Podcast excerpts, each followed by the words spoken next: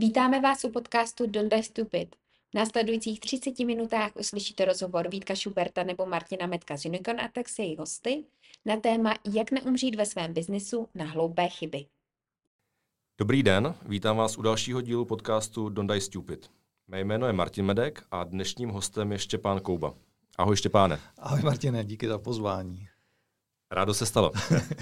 O, o Štěpánovi nebo Štěpáne o tobě já vím, že ty si moc nepotrpíš na různé tituly a funkce, proto jako na rozdíl od jiných hostů jsem tě nepředstavil tvými tituly a funkcemi.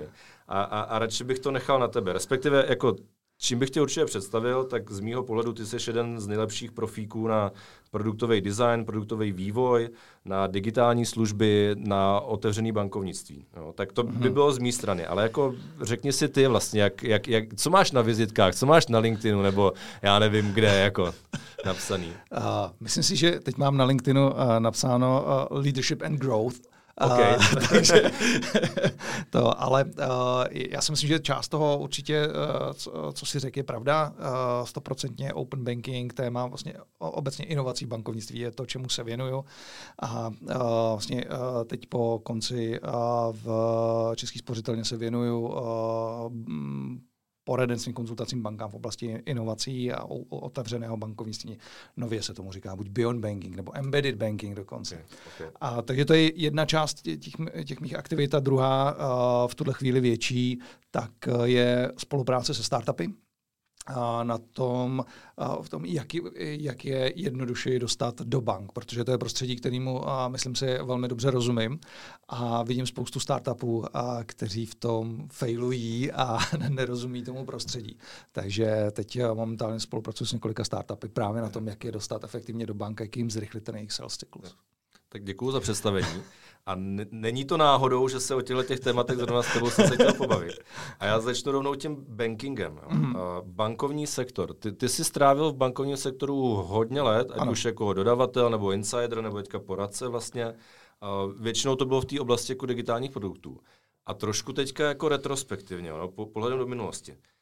Je za ty reky něco, kde si říkáš, Tyjo, to je fakt škoda, že tenhle ten produkt nebo službu banky neudělali, nedotáhli, to by mohlo těm zákazníkům nebo těm samotným bankám přinést fakt jako hodně, ale prostě se to z nějakého důvodu nepovedlo? To je zajímavá otázka, ale já si myslím, že uh, ten inovační cyklus uh, v bankovnictví uh, je extrémně dlouhý, na rozdíl třeba od jiných odvětví. S chodou kostí zrovna včera jsme to diskutovali uh, v, s, v porovnání s jinými odvětvími. A, a tam z toho vycházelo, jak krásně prostě uh, bankovnictví je pomalý, a to je potřeba si přiznat. A proto, když vykladeš tu, tu otázku, tak já bych spíš řekl, že uh, ono to bude teprve dojíždět. Všechny ty věci, které uh, třeba my jsme začali uh, v různých, různých aktivitách, tak se najednou ukazuje, že teď na ně přichází správný čas, že třeba trochu jsme předběhli dobu uh, v některých oblastech. Uh, takže i, nemyslím si, že teď je něco, co bych měl v hlavě, že se nedotáhlo. Naopak vidím, že to bude víc a víc maturovat a víc a více využívat. A vlastně krásný téma v tomto ohledu je právě to otevřené bankovnictví, mm-hmm. který najednou uh, s tím, jak se digitalizují firmy, potřebují šetřit, tak se stává vlastně součástí klasické bankovní propozice, což mm-hmm. v mhm. minulosti nebylo. A ten drive, uh, to, jak uh, funguje adopce právě uh, otevřeného bankovnictví v posledních roce a půl, je fakt pěkná. Mm-hmm.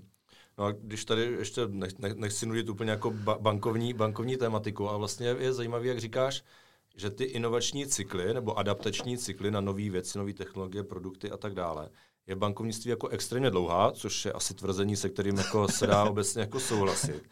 Tak jak, jaký mají banky vlastně motivaci do toho jako šlápnout? Jo? Proč, proč bych jako někdo, kdo je v bance, jako v managementu třeba, si měl vůbec říkat, hele, tak má to vůbec smysl, to bude za 10 let, možná, nebo já nevím, jestli za 10, za 5, za 15, a bude to dlouho, nejistý výsledek, jako má, má to vůbec cenu? Jako? Já si myslím, že má, jinak bych se o to nesnažil. Ale za B si myslím, že teď eh, tomu nahrává eh, doba v tom, že je opravdu velmi eh, velký tlak na výkonnost bankovnictví. Taky jsi z toho oboru, takže, takže víš, že to teď v bankách není úplně jednoduchý. A myslím si, že, nebo ne, myslím si, vidím, že ochota vůbec přemýšlet o, o nových věcech, který rok, dva na zpátek byly nepředstavitelný, najednou otevírá, uh, otevírá prostor, otevírá dveře právě tím novým věcem. Takže uh, myslím si, že ta motivace teď uh, poroste s ohledem na to, jak banky musí řešit svoji efektivitu vnitřní, ale zároveň tu biznisovou, tu, tu prodejní efektivitu. OK. Dobře, tak uvidíme, jak se v tom bude dařit a jestli se ta dynamika nebo ta rychlost nějakým způsobem bude, bude proměňovat. A zůstanu v podobném tématu, pořád ve financích. Mm. A chci se tě zeptat na tvou poměrně čerstvou roli vlastně v rámci České fintechové asociace, protože ty jsi nastoupil do týmu České fintechové asociace. Co tam máš vlastně teďka za roli? Já jsem tam v roli Open Banking ambasadora, a kde a vlastně mým cílem je víc propojovat dva různý hlasy, které na tom trhu dlouhodobě zaznívají. Je to ten fintechový hlas a to, jak přistupuje k otevírání bankovnictví a vůbec spolupráci s bankama a zároveň ten hlas bank, který se dlouhodobě nějakým způsobem zaznívá. Takže mým cílem je tyhle ty věci propojovat trošku víc, možná pomoct těm stranám se spolu bavit a hledat společný propozice, společný produkty, které budou pro klienty bank nebo klienty fintechu zajímavý. Mm-hmm. Děkuji za popis i té role. Já jsem se pak chtěl zeptat ještě, co, co v ní vlastně chci řešit a dosáhnout, tak díky, že jste to předvídal a odpověděli na to. A, a to je přesně to, kde bych se chtěl zavrtat trošku víc jako do hloubky. Mm-hmm. Jo, protože spolupráce bank a fintechu. Když mm. to s obecním, tak je to spolupráce korporací, velkých firm mm. s menšími firmami. Jo? Jo. Teďka nebudu nudit tím, že si budeme popisovat, který má jaký výhody a nevýhody a charakteristiky a podobně. Ale z mých zkušeností, když spolupracuje korporace se startupem nebo mm-hmm. s mhm. novou firmou, tak dochází ke spoustu jako failů a fuck upů. A já to radši říkám anglicky, protože to nezní tak jako zprostě. Ale dělá se spoustu chyb, jinými slovy. A to jak ze strany té malé firmy, tak ze strany hmm. té korporace. Po, po, pojďme se podívat jako teďka pohledem té malé firmy napřed. Hmm. Co jsou nějaké nejčastější chyby, nebo naivita, nebo jako podcenění, jako který ty malé firmy se vystavují, když jdou spolupracovat s velkou korporací? No, je, je to jako strašná... A vy, vyber jich jenom pár, máme omezený formát, já vím, že o tom by se dalo mluvit asi hodně dlouho. Da, dalo by se, no. Je to strašná šíře uh, věcí, ale vlastně jako základní podle mě je, že si ten startup musí uvědomit, že mluvíš úplně někým jiným s úplně, a úplně jiným jazykem. Vlastně bych to přirovnal asi k tomu, když Čech přijede uh, do nějaký úplně kulturně odlišné země, já nevím, třeba do Argentíny a neumí, neumí zbla, tak vlastně uh, takhle uh, to na sebe naráží, jo, že vlastně jeden mluví, já nevím, španělsky a druhý mluví česky a snaží se domluvit a nejde to. A kromě toho jazyku, který ty startupy používají a kterým zase nerozumí ta korporace, tak je to určitě obrovský podcenění uh, stakeholder rolí. A vlastně uvědomění si, že když jdu do korporace, tak nejdu za Pepíkem v inovačním oddělení, takhle za něj zaklepu a řeknu Pepíku, já mám tady skvělou věc. A Pepík řekne, hele, to se mi strašně líbí, super, tak já to pošlu dál. A u mnoha, mnoha startupů jsem viděl uh, to, super, tak jsme to prodali, dostali jsme to do banky ale to není ani promile toho, co se musí odpracovat. A pak je tam obrovský překvapení, že to trvá. Takže vůbec to pochopení, když to vezmu jenom velmi high level teď a pojďme již tak do detailu, tak něco, čemu já říkám stakeholder mapa. Neuvědomění si, že se budu bavit ne s jedním oddělením, ne se třema, ale možná s deseti odděleníma a každému to musím vysvětlit, co vlastně prodávám a co jim to přinese. Mm-hmm. A je, něco, jako, co já jako founder nebo CEO startupu bych měl udělat předtím, než vůbec začnu třeba jako uvažovat jako o spolupráci s korporací, nebo potom, když už jako to mám třeba nějak spočítaný, že to dává smysl, tak už to jako reálně dělám, tak fakt si udělat jako nějakou přípravu, nějakou, jako, jak říkáš, zmapovat třeba, nebo... Ale uh, já bych se za A poradil s někým, kdo, kdo se v tom pohybuje, protože získat uh, insider informace nebo vhled do toho odvětví, ať už je jakýkoliv, tak je zvenku vždycky strašně těžký. Takže uh, určitě jedna věc je doporučit se pohlídnout se po někom a poptat se. Druhá věc je, a to ty si použil slovo nějakou, udělat nějakou analýzu, myslím si, že tohle je strašně podceňovaný. Zjistit si o bance, o jejím přístupu, o jejím business modelu, o, jejím, o jejich cílech, o lidech, kteří tam pracují a který budu potřebovat oslovit. Zjistit si to z veřejně dostupných zdrojů. Těch informací ku podivu je strašně hodně. Stačí číst články, hledat, sledovat příspěvky na LinkedInu, věnovat tomu, věnovat tomu čas. Ale myslím si, a teď jsem zrovna jedno tohleto cvičení dělal pro jeden startup, během třeba 15-16 hodin člověk intenzivní prací zjistí o daném odvětví nebo dané části trhu strašně moc a, a dokáže ty svoje hypotézy, se kterými do toho trhu jde, velmi rychle ověřit, jestli vůbec dávají smysl nebo ne. Protože existuje spousta rozhovorů, takovýchhle podcastů, jako my teď spolu děláme, a z toho člověk dokáže velmi, velmi rychle usoudit, eh, co má říkat třeba pro toho daného člověka, na co bude slyšet a co nemá říkat. Takže tohleto studium, tato analýza si myslím, že je strašně důležitá a dá se udělat. Na druhou stranu fair je, fair, fair je říct, že uh, startupy většinou nemají ponětí, s kým budou muset mluvit mm-hmm. v té firmě. A to si myslím, že k tomu je potřeba někoho, kdo to prostředí trošku zná a řekne jim, kluci s tímhletím produktem, pardon, no, kluci a holky uh, s tímhletím produktem budete muset jít za tímhle oddělením, za tímhle oddělením, za tímhle oddělením, to znamená takovýhle lidi mají asi takovýhle cíle, pojďme se na to podívat detailněji. Padne ta propozice, na to nepadne. Mm-hmm. Teda. No, tak uh, poměrně rozsáhlý domácí úkol předtím, než, než, než vlastně se vydat na, na, na tuhletu jako business příležitost. Uh, tím druhým pohledem z pohledu korporace je vůbec nějak jako korporace motivovaná vlastně se taky připravit předem na tu, na tu, hmm. na tu ať už třeba tu jazykovou bariéru, když, hmm. jako když to řeknu takhle, nebo terminologickou spíš bariéru, nebo, nebo je to takový, že jako korporace si může dovolit být v tom komfortu, hele, my jsme ti, co po nás někdo něco chce, tak eh, prostě ti ostatní se musí snažit, nebo ty, ty, ty startupy. Jak, jako vidí, vidíš, že by třeba někdo řekl z korporace, hele, pojďte nás připravit na to, jak spolupracovat se startupama? Uh, moc ne, na férovku. Uh, nevidím to, že by to bylo aktivní, jsou výjimky samozřejmě, který, uh, který se snaží, ale jako, že by to byl obecný trend, to, to, to bych vůbec, vůbec neřekl a netvrdil. Myslím si, že uh, zatím panuje takový ten pocit, a tak my to zvládneme, tady už partnerů máme X, tak se budeme bavit s dalšíma. A hodně je tam samozřejmě eh, otázka motivace. Proč to mám vlastně dělat? A tady si myslím, že je něco, co já vidím z, z posledních uh, eh, 6-7 měsíců, že je strašně důležitý, když se člověk opravdu přijde s tou propozicí tak, aby dávala té druhé straně smysl.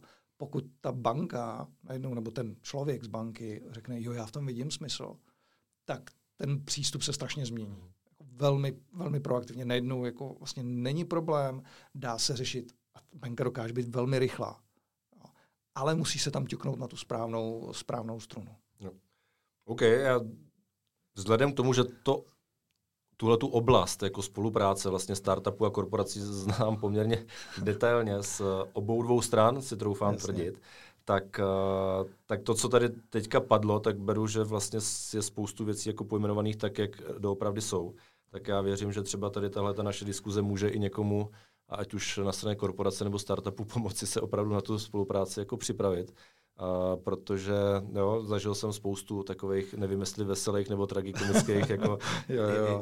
Historie, kdy startup přijde do korporace a na té schůzce za stranu té korporace sedí víc lidí, než je v celém týmu toho tak. startupu. Je to tak. Takže, a to jsou prostě věci, které jsou ale jako vlastně jako realita. Jako. Jo, ono, ono, ono to já bych se vůbec nikdy neodvážil to pojmenovat, jestli to je dobře nebo špatně, nebo to nějak jako hodnotit. Hmm. To je prostě jako ta realita. Jo? Prostě to, ve startupu uh, jeden člověk má na starosti x, x rolí, v té korporaci má každou tu roli a možná část té role no. na starosti nějaký expert. Jako, jo? tak proto tak. tam těch eh, prostě 15 a, lidí třeba někdy být musí. Jako, no. já, já, se snažím říkat, hele, vy chcete vyrůst, chcete být miliardová firma, hmm. až budete miliardová firma, tak budete vypadat úplně stejně. No, budete no, mít no. taky 10 lidí na každou tu jednu věc jednoho člověka, protože to pro vás bude důležité, abyste vnitřně fungovali precizně a, a stále stejně.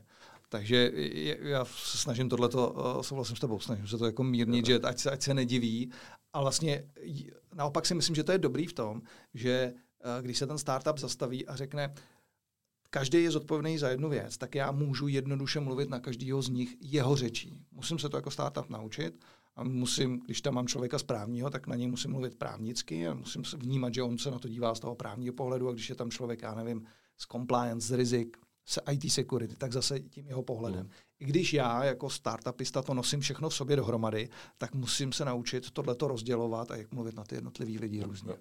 Což vlastně v podstatě je věc, která by jako founderům nebo lidem ve startupech měla být vlastní, protože přece, když jako zakládám startup, mám, mám firmu, která roste nebo je založená, roste startupovým způsobem, tak abych byl úspěšný, tak musím velmi dobře znát, jak je ten problém zákazníka, který chci hmm. řešit. Hmm. A stejně jak se snažím pochopit a porozumět svým zákazníkům, tak z mýho pohledu se to dá aplikovat i na to, že se pochopím ten problém té korporace, což znamená pochopit problém toho, kdo tam má to IT security, kdo tam má ten biznisový produkt na starosti a tak dále, že prostě budu chápat, co já jim musím vyřešit za jejich problémy, mm. aby řekli, ano, ta spolupráce může fungovat. Jako.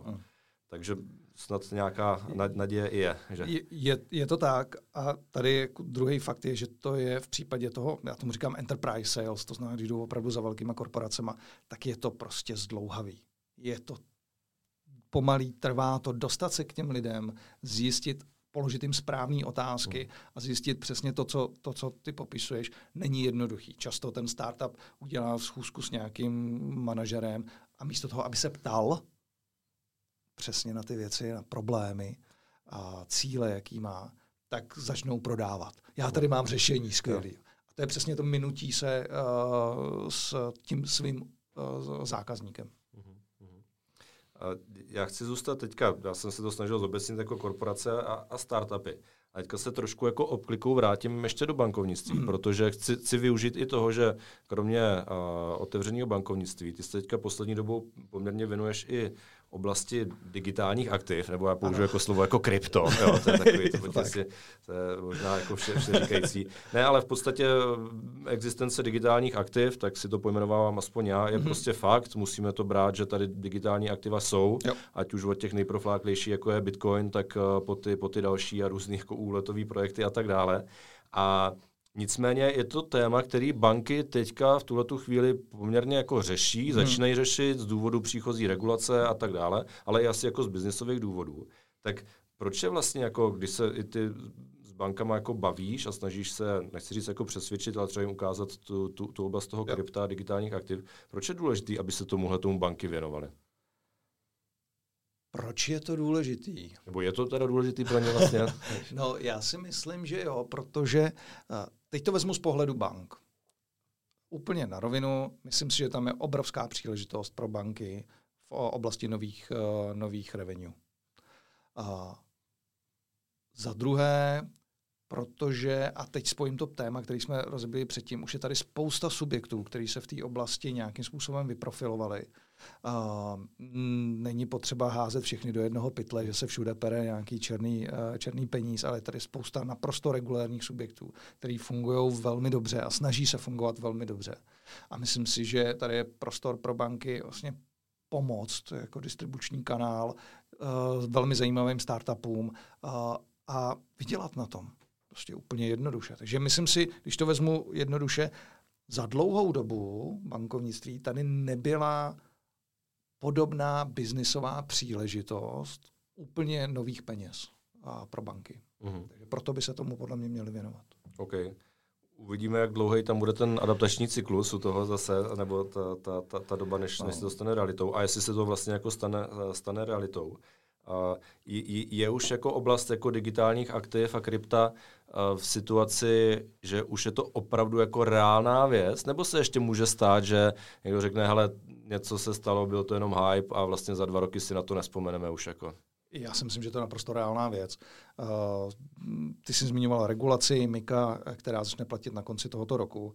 A myslím, že ta jasně říká, tady byla nějaká věc, který, která tak šla jako bokem, točí se tam nemalý peníze uh, v té oblasti a najednou od příštího roku, jsou tam nějaký přechodný období a tak dále, tím nebudu zatěžovat, najednou od příštího roku už to podléhá nějakému dohledu což pro ty banky a zároveň, jako co si budeme namlouvat, pro spoustu lidí, pro obrovskou masu lidí, to může uh, způsobit to, že se stane jako reálným tématem, eh, do kterého, kterým se budou chtít uh, zabývat, protože to bude vlastně nějakým způsobem pod dohledem. Já jsem spíš ten člověk, který uh, v tomto případě té regulaci fandí, protože si myslím, že to pomáhá, zapad, pomáhá tomu tématu, aby zapadlo do kolejí toho finančního sektoru tak, jak uh, v současné době je. A proto si myslím, že ten hype, jako, samozřejmě bude to hype v tom smyslu, že se řekne, pojďme všichni do toho, nebo pojďme se tím všichni zabývat. Myslím, že ty dva roky teď uh, to tak bude, že se banky opravdu budou reálně zabývat, tak se to potom stane normou, takže ten hype se uklidní, ale stane se to standardem. Mm-hmm. Věřím tomu, protože je to prostě o financích jo. a o tom banky jsou. Já jsem se na to zeptal, protože mě to i téma zajímá, tak, tak si sbírám různý názory na to. Investuješ, jo? já právě přemýšlím, jestli se dá použít slovo investuju, nebo jestli je to spíš spekulace, ale a, ano, některé nějaké, nějaké peníze nebo aktiva alokovaný mám jako v těle těch věcech. A je to hlavně z důvodu jako průzkumného, když to řeknu mm. takhle, mm. abych si vlastně ošahal na vlastní ruce nebo mozek, hmm. nebo jak, jak to vlastně říct, co, co, co tahle ta oblast jako znamená. Já myslím, že to je nejlepší způsob, jak se dostat k něčemu. No. Teď si použil mozecký slovo ošahal. Já si hmm. myslím, že si to stejně tak budou ošahávat hmm. ty, uh, oni to nejsou jenom banky, ale jsou tady hmm. družstevní záložny a další finanční, eh, finanční uh, instituce, které se tím budou zabývat a budou si to ošahávat. A proto si myslím, a na tom se dá hezky ukázat, a vůbec ten vstup spolupráce s korporacemi hledat cestu nejmenšího odporu jako první krok. I když to není ten vysněný cíl, ta vysněná vize, jak s tím zákazníkem spolupracovat v dané oblasti, ale najít opravdu tu první jako nohu do dveří, která pro korporaci je co nejméně náročná, co nejméně bolestná po všech stránkách, jak právních, IT a tak dále, biznisových ale zároveň ukáže potenciál nějakého trhu nebo nějakého řešení. Jo. To si myslím, že je strašně důležitý a stejně tak k tomu přistupujeme i my. Okay. Tak je fajn, nebo vidím tady naději pro uh, minimálně český bankovní sektor a, a startupový sektor v oblasti krypta, že ty jsi v tom poměrně aktivně angažovaný, takže, uh, takže dokážeš uh, třeba obě dvě strany uh, připravit a aby se vyvarovali těch hloupých a zbytečných, který, který, který, s tím, který s tím můžou být. A já se teďka chci podívat, že podcast Don't Die Stupid je o tom, jak se, jak, jaký jsou biznisové chyby, no bavíme se o chybách biznisu, jak se třeba vyvarovat a podobně. Což to vůbec to téma samotný jako chyb je poměrně jako zajímavý, mm-hmm. jo? Mhm. Jako, už jsem tady použil ten anglický termín jako failu a podobně. A ty jsi ve své jako kariéře vedl týmy, vedl si malý týmy, velký týmy. Jak jsi, jak jsi ve svých týmech pracoval vlastně s, tím, s těma chybama? Máš jako, měl si filozofii třikrát a dost a jdeš, nebo jako měl jsi filozofii jinou. Já to nebudu obkecávat, prostě klidně to můžeš dát i do kontextu nějakého časového vývoje. Asi když člověk začne, vede svůj první tým, tak s chybama svýma i v tom týmu pracuje nějak a potom po pěti, deseti letech se něco naučí. Tak jak, jak se na to díváš ty na tohleto? Já si myslím, že uh, nejlepší k pochopení uh, toho, že fail je dobrá věc, tak je mít vlastní děti jo, uh, a vychovávat je. A tam člověk si uvědomí svoje faily opravdu na denní bázi. Zároveň vidí ty děti, jak musí naučit překonávat faily. Takže to bych doporučil všem, když se naučit, jak dobře failovat v uvozovkách, jak se s chybama uh, poprat, tak mít děti, protože to vidím jako, že ne, jako nejlepší školu. A uh, ten můj vývoj radši nebudu popisovat, byl jako opravdu uh, v tomto ohledu od toho, že chyby se nedělají, přes toho, uh, tyjo, co, co, dobře, ale příště už ne, až po jako snahu, aby ten tým chybu přijal jako dobrou věc, aby jsme se za ní pochválili. Já vím, že to sní jako pitomně, takhle se to říká všude, že jo, pochvalte se za to. Ale ono na tom něco je. Protože podle mě není uh, důležité jako si říct, tak jsme udělali chybu, jsme dobrý, ale co, jsme si z toho, co si z toho odnesem, co jsme se tím naučili a překlopení té chyby, co jsme do módu a co jsme se díky tomu naučili, tak je strašně důležitý moment, podle mě to nejdůležitější v tom failování ne, ne, netrápit se tím, jak jsme udělali chybu, udělali. Ale co díky tomu víme novýho? A myslím, že ať už v tom startupovém světě, anebo v tom korporátním, je tohleto jako strašně opomíjený. Jako viděl jsem spoustu aktivit, kdy uh, se jako pojďme si říct, jaký chyby jsme udělali a, a nebojíme se to říct, což je skvělý. Jeho, já jsem jedině rád za to, když je v tomhle tom ta otevřenost. Ale co jsme se díky tomu naučili? Co jsme změnili v tom týmu? tohle to jsem se snažil, teď jako v té poslední fázi se snažím uh, zdůrazňovat, že failování je dobrá věc, protože nás dostává někam do z komfortní zóny. Ale což, jak jsem tu komfortní zónu díky tomu posunul, jak, co, co už vím teda novýho a tu chybu nebudu opakovat, to je to nejdůležitější. Jo. Já souhlasím s tím, že vlastně trvat, když se stane chyba, tak trvat potom na tom, aby ten dotyčný do tu chybu udělal, nebo pro ten celý tým, ne jako, jako nějaký pranířování, ale vlastně trvat na tom, tak co se teda změní, co se hmm. udělá jinak, jako co, co je to ponaučení. Jo? Hmm. Vlastně tady v tomhle tom by trošku jako neodbitný. Ano, je ano. to diskomfort uh, pro ty lidi, protože pořád chyby jsou u nás braný jako, nebo nevím, jestli u nás, možná jako je to pro lidi přirozený, že jsou chyby braný jako něco negativního, a po, proto je lidem jako nepříjemný se v tom mm. tak jako šťourat nebo říkat, jak, jak, jak, se to dá napravit příště. A myslím si, že tohle je podstatný, jako dostat se na tu učící křivku. No, a ne, ne, nejenom na tu, jako, že popovídat si o chybách, no, tak to je hezký. Jako, ano, a když tam ano. není jako, a co jste udělali jako jinak, Aha. tak to je, to, je, to, je, to je potom podle mě ten jako problém. No. A pak je důležitý ještě jedna věc, pořád si ty chyby pamatovat, respektive to ponaučení si pamatovat a vracet se k tomu. Proč to chcete teda dělat znova, když jsme si minule řekli, že to nefunguje?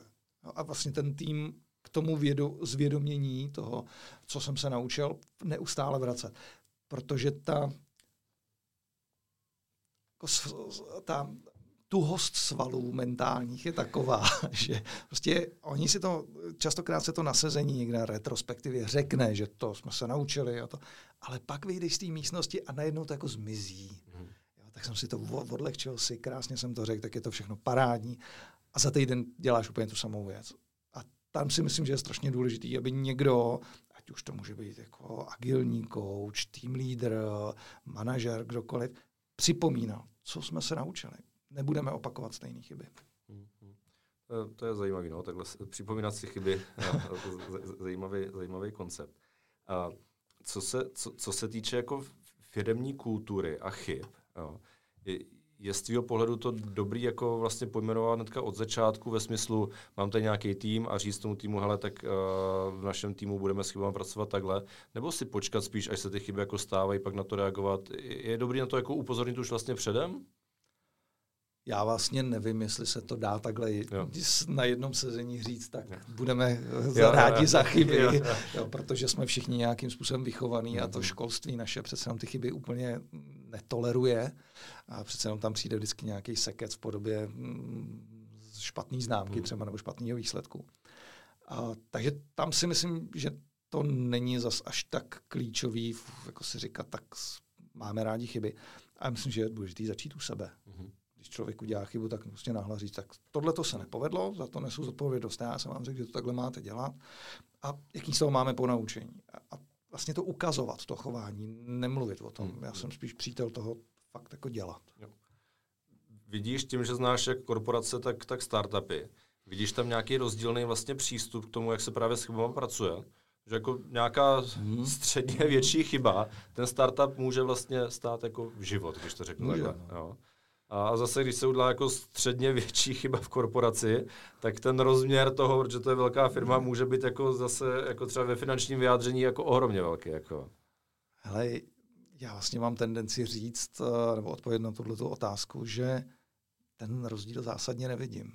Že ono se to jako říká, v tom startupovém světě myslím, a, a taky to, do něj máš velmi intenzivní hled, je to přece otevřenější téma, že se o tom víc mluví jo, různý jo, setkání, meetupy na téma chyby a co se povedlo, co se nepovedlo. Na druhou stranu těch korporacích už to taky není téma, tématický tabu. Mluví, mluví se o tom. Ale ono vlastně jako to podhoubí, tak jak jsme vyrostli od mala, proto jsem tady zmiňoval ty děti, tak vlastně je pro všechny lidi velmi podobný v tom v té oblasti nebo v, v zemi, ve které ve který žijeme. Takže si myslím, že ty startupy i korporace k tomu mají víceméně podobný vztah, že zas to tak neřeší. A proto si myslím, že je strašně důležitá práce s dětma.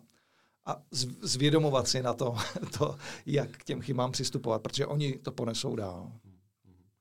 Máš ty jako ty si popisoval tady tu svalovou úvozovkách paměť jako mozku. Uh, máš ty naopak nějaký, nevím, jestli jednu, dvě, tři, nebo prostě nějaký zásadní opravdu, nechci říct ale spíš to ponaučení, který tě stály, ať už já nevím, hodně eh, jako času, peněz, stresu, vředu, nebo nevím, vypadaných vlasů, cokoliv, ale který prostě už máš teďka úplně zautomatizovaný a říkáš si, tak tohle to už jako nikdy. Jo, no tak to, to, to, to vezmu jenom z té poslední Dobře. doby. Jo. to, je, to je hodně, ale z poslední doby, uh, co, co jsem pochopil, jsem se víc uh, uh, pochopil do taju obchodu, salesu, mm-hmm. Tak uh, jsem pochopil, jak moc je to systematická záležitost a jak moc je potřeba, opravdu to, to, jestli můžu, ať to dělá každý, se opravdu na každou schůzku připravit. Nemyslet si, že to je vyhozený čas, ale opravdu se připravit, načíst si o tom člověku věci, poslechnout si věci, přečíst si věci, udělat schůzku a udělat si z toho poznámky. Já vím, že to zní hloupě, že to je jako si říká člověk, to je přece jako pitomost, jdu, ne, sales se dělá jako vztahově. Ne. Prostě ta systematičnost třeba v, v oblasti stělsu je pro mě za poslední 6-7 měsíců naprosto jako zásadní po naučení, který uh, musím říct, že se mi strašně rychle vrilo do té uh, mentální svalové paměti. Uh, protože jsem to prostě spoustukrát neudělal dobře. a řekl jsem si, jo, tohle přesně jako ta příprava tam musí být, to po naučení z toho musí být, vždycky si z toho udělat závěry, další kroky a tak dále. Okay. To je jeden konkrétní příklad. Mm-hmm. Díky, díky za něj. Ne, nebudu k němu dodávat nic, jenom že tady eh, souhlasně pokyvuji. Eh, dobře, my teďka jsme se hodně bavili o, o, o chybách po naučení, tak eh, ať to, ať to ke konci trošku zase jako zvrátím k, k já jsem chtěl říct k pozitivnímu a vlastně jsme si řekli, že ty ponaučení jsou jako pozitivní. Ale teďka pohledem trošku do budoucna se, se jako, mm. nechci říct, jako zasníme, ale možná trošku, protože já se tě chci zeptat na to, kde, kde ty pro sebe teďka vnímáš nějaký uh, cíl, ambici, kterou si říkáš, to by bylo hezký v té biznisové rovině, kdyby se mně podařilo, nebo těm aktivitám, ve kterých jsem teďka jako aktivní, kdyby se nám to podařilo, to bych se fakt jako poplácal po zádech a to by bylo hrozně fajn. Tak na, na, k čemu se upínáš, jenom mě zajímá takhle do budoucna? Uh, já jsem zjistil, že vlastně, eh, když jsem se díval na zpátek eh, na tu svoji kariéru, takže jsem nikdy takovýhle moment, že bych se poplácal po zádech, neměl, eh, protože to je vždycky v nějaké souvislosti, v nějaké jako, nějakém kontextu. A spíš odpovím na tuto otázku nějakou svojí osobní vizí a to je